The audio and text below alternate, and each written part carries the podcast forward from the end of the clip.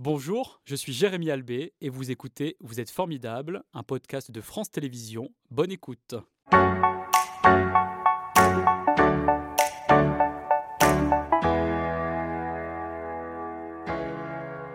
Bonjour Mehdi, merci d'être euh, avec nous ce matin en direct hein, sur France 3 Auvergne-Rhône-Alpes. Merci de nous rejoindre évidemment euh, chaque jour. C'est un plaisir de vous accueillir de nouveau parce que je crois que vous êtes un habitué maintenant de cette émission. Vous êtes formidable. Vous êtes venu il y a quelques mois pour parler très succinctement de votre association. Ce matin, on va aller un peu plus loin, s'intéresser à votre euh, parcours. À quand justement remonte votre première rencontre avec un enfant hospitalisé ou en situation de handicap?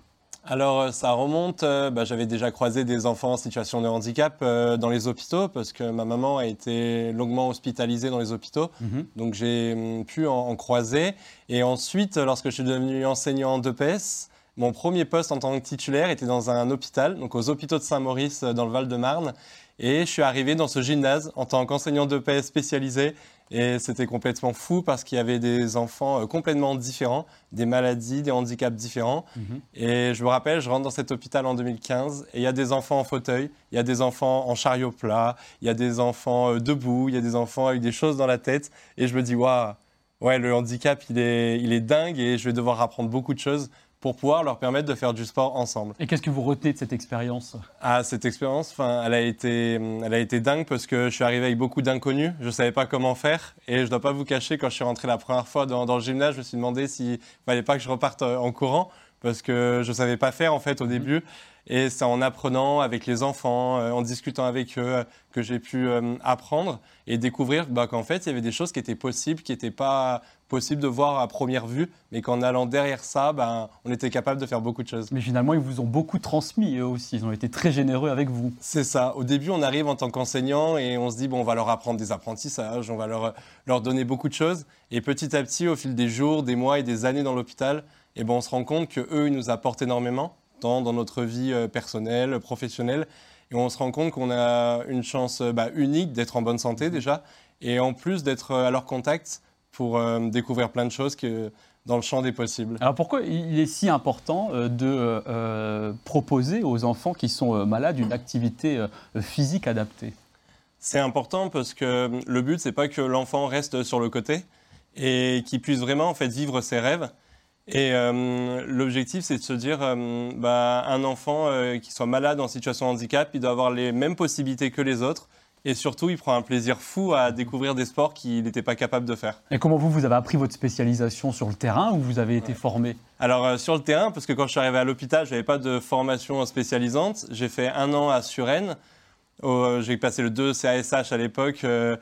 Euh, pendant quelques semaines avec mhm. d'autres collègues où du coup on a appris ben, à adapter des situations d'apprentissage, à découvrir les maladies, les handicaps qu'on pouvait avoir euh, face à nous mhm. et à répondre aux besoins spécifiques de chaque enfant pour construire des activités tous ensemble. Le but c'est vraiment que les enfants euh, puissent faire du sport tous ensemble et pas un élève en fauteuil dans un coin, un élève en chariot plat dans l'autre. Non, le but c'était vraiment d'inclure tout le monde pour créer une solidarité ensemble et une émulation en fait entre les élèves. Mhm. Et aujourd'hui, que propose votre association euh, TEPS Parce que là, en fait, vous avez élargi euh, euh, les activités. Effectivement, bah, c'est né dans cet hôpital. À force de voir ces enfants, moi, je suis parti. J'avais le projet de faire un tour du monde et donc de partir voyager à travers différents continents. Et en en discutant avec les élèves, bah, je me suis rendu compte que les élèves avaient des questions. Et à chaque fois, ils me demandaient Ah, c'est chouette, monsieur, vous allez voir les baleines, vous allez aller voir sur tel continent. Et je leur disais, bah ouais, et, naïvement, je leur disais peut-être qu'un jour, bah, vous aussi, vous allez pouvoir vivre cette expérience.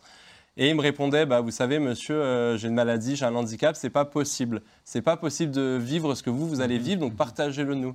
Et ça m'a marqué parce que je me suis dit, bah, qui peut dire euh, à un enfant, euh, parce qu'il a une maladie ou un handicap, mhm. bah, tu pourras pas vivre cette expérience. Et qui on est pour leur empêcher en fait de vivre des expériences comme, comme celle-là D'où le la création de l'association TEPS à l'hôpital de Saint-Maurice pour faire voyager ces enfants et pour prendre la responsabilité de dire eh ben, on va emmener ces enfants vivre leurs rêves, bien sûr en adaptant, en prenant en compte leurs besoins. Et c'était fantastique de partir de là avec ces enfants. Voilà, et ça, on va le développer un peu plus tard hein, dans euh, l'émission. Avant ça, j'aimerais qu'on revienne quand même sur euh, celles et ceux qui vous aident à mettre en place ces dispositifs, parce que c'est quand même assez lourd. Ouais, c'est sûr, il y a une grosse équipe. euh, donc, euh, on enfin, c'est des personnes qu'on voit pas finalement qui sont, qui sont derrière nous. Et il y a une grosse équipe de bénévoles derrière TEPS. On est tous bénévoles à l'association. Et l'objectif, c'est que chacun bah, puisse permettre euh, bah, de proposer des aventures selon ses compétences, ses connaissances. Donc, il y a des personnes qui sont plutôt calées en vidéo, d'autres au niveau infirmier, infirmière, d'autres les appels à projets. Et ça, c'est super cool bah, d'avoir des gens qui, sur qui on peut compter.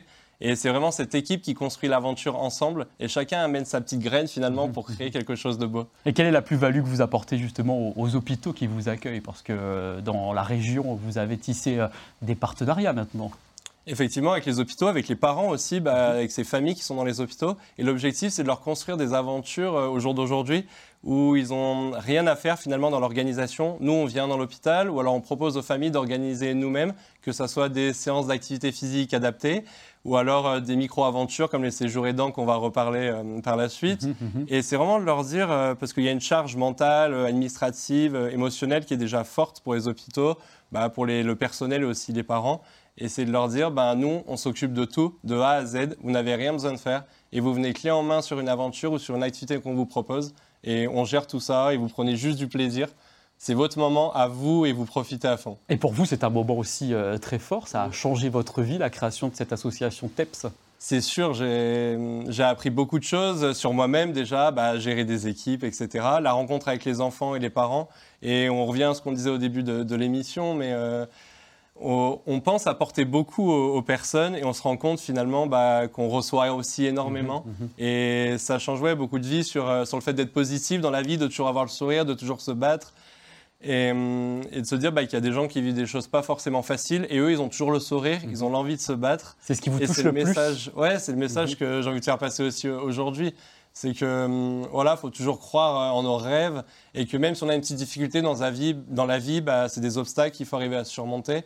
Et c'est d'autant plus beau après parce que on sait qu'on a vécu des difficultés, qu'on a sur- qu'on a passé cet obstacle et du coup que c'est trop beau euh, à vivre. Alors vous avez vu de très belles choses, oui, puisque vous avez beaucoup euh, voyagé. hein. Vous êtes un grand voyageur. Euh, durant une année, vous avez fait le, le tour du monde avec son long de rencontres fortes et de découvertes aussi, comme vous le disiez, qui sont assez magiques, qui nourrissent aujourd'hui les activités de l'association.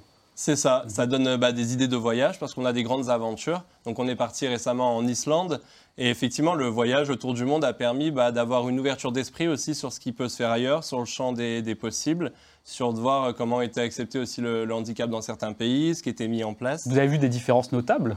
Ouais, bah, il y a des choses euh, ouais, qui peuvent être euh, différentes dans la prise en charge euh, bah, d'enfants ou d'adultes en situation de handicap, la vision aussi de, de voir les choses dans certains pays où les cultures sont, sont différentes. Et c'est sûr, quand on construit une grande aventure, et bah, après, on repense à tous ces moments de voyage. Et ce qui est super euh, cool, c'est quand on a vécu un moment dans un voyage avec nos propres yeux. Du coup, on a adoré ce moment-là.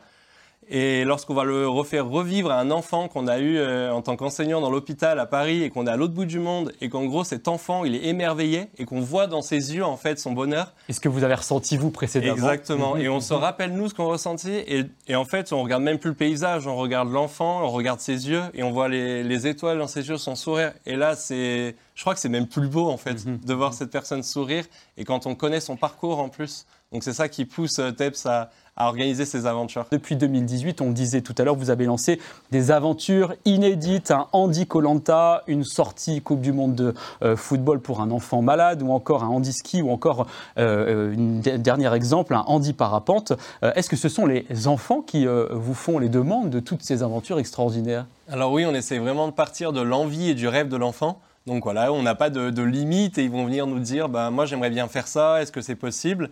Ou alors des fois, ils ont même, euh, même eux euh, déjà les adaptations euh, mises en place et ils disent, je sais comment faut faire, donc on, on- on va essayer. Donc là, on voit le, le ski par exemple avec la luge nordique et le but c'est vraiment de leur, de leur permettre euh, bah, de vivre leurs envies.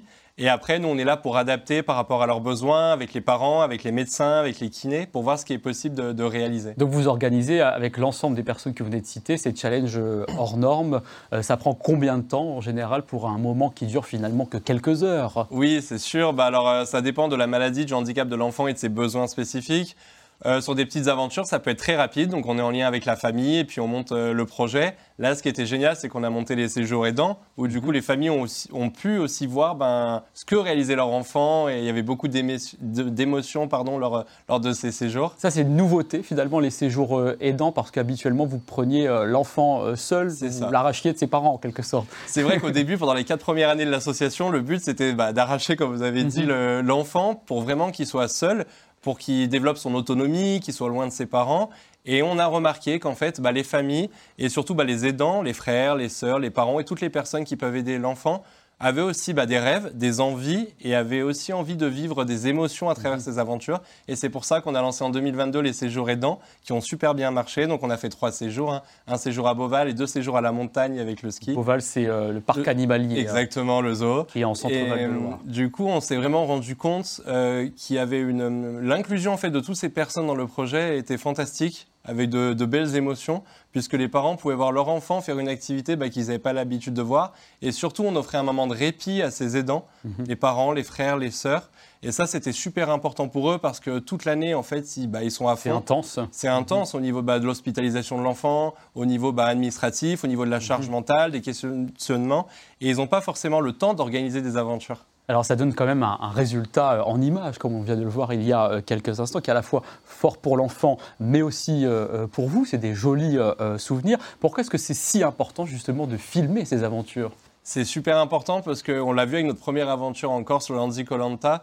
Euh, Il y a des gens qui nous, qui nous suivent sur les réseaux ou, ou ailleurs et euh, ça peut les inspirer et ça peut leur donner aussi envie de vivre une aventure. Et si une personne regarde une vidéo et sort avec un vélo adapté, euh, vivre une aventure, ça c'est ça, c'est super. Et j'en profite d'ailleurs pour faire un gros big up à Quentin, qui est notre vidéaste à l'association et, et qui bosse beaucoup euh, sur le montage, sur les vidéos pour rendre ces images possibles. Oui, c'est toute la team que vous présentiez euh, tout à l'heure qui est dans l'ombre hein, de ces euh, gros événements, ces, ces temps forts qui sont organisés par votre association. Est-ce que les enfants, comme on le voit là à l'écran, ressortent différents de ces expériences Oui, c'est l'objectif aussi, c'est qu'au début de, de l'aventure, euh, ils ont plein de questionnements, ils savent pas, ils y vont à tatillon, et en fait, on se rend compte très vite compte bah, qu'une fois qu'ils sont en voyage ou dans une nouvelle aventure, comme on dit, l'inconnu fait peur, Mhm. mais lorsqu'ils découvrent tout ça, euh, eh ben, ils grandissent, ils ont aussi des questionnements, et aussi au niveau de leur, euh, de leur physique, au niveau de la rééducation, on peut voir des changements parce qu'ils sont dans un autre environnement, ils découvrent d'autres euh, d'autres espaces, et du coup, ils peuvent progresser euh, plus facilement. Sentait qu'ils ont plus d'énergie euh, après ouais, ces aventures, même si elles sont peut-être exténuantes parfois. C'est sûr. Mhm. Ouais, ils- ouais. Alors 2023, quels sont euh, les défis euh, que vous vous êtes lancés avec votre association TEPS pour euh, une fois de plus offrir voilà, beaucoup de sourires à ces enfants? Eh ben, on a un nouveau projet là, l'été 2023, c'est d'organiser un- une émission adaptée de Rendez-vous en Terre Inconnue. Donc, ça sera Rendez-vous euh, en Terre Canac. Et du coup, l'objectif, c'est de partir euh, avec un enfant. On l'a vu tout à l'heure. Donc en Nouvelle-Calédonie. En Nouvelle-Calédonie. Et de partir là-bas, à la rencontre de tribus. Et l'objectif de TEP, c'est toujours d'organiser des jeux d'aventure, donc avec des défis, etc.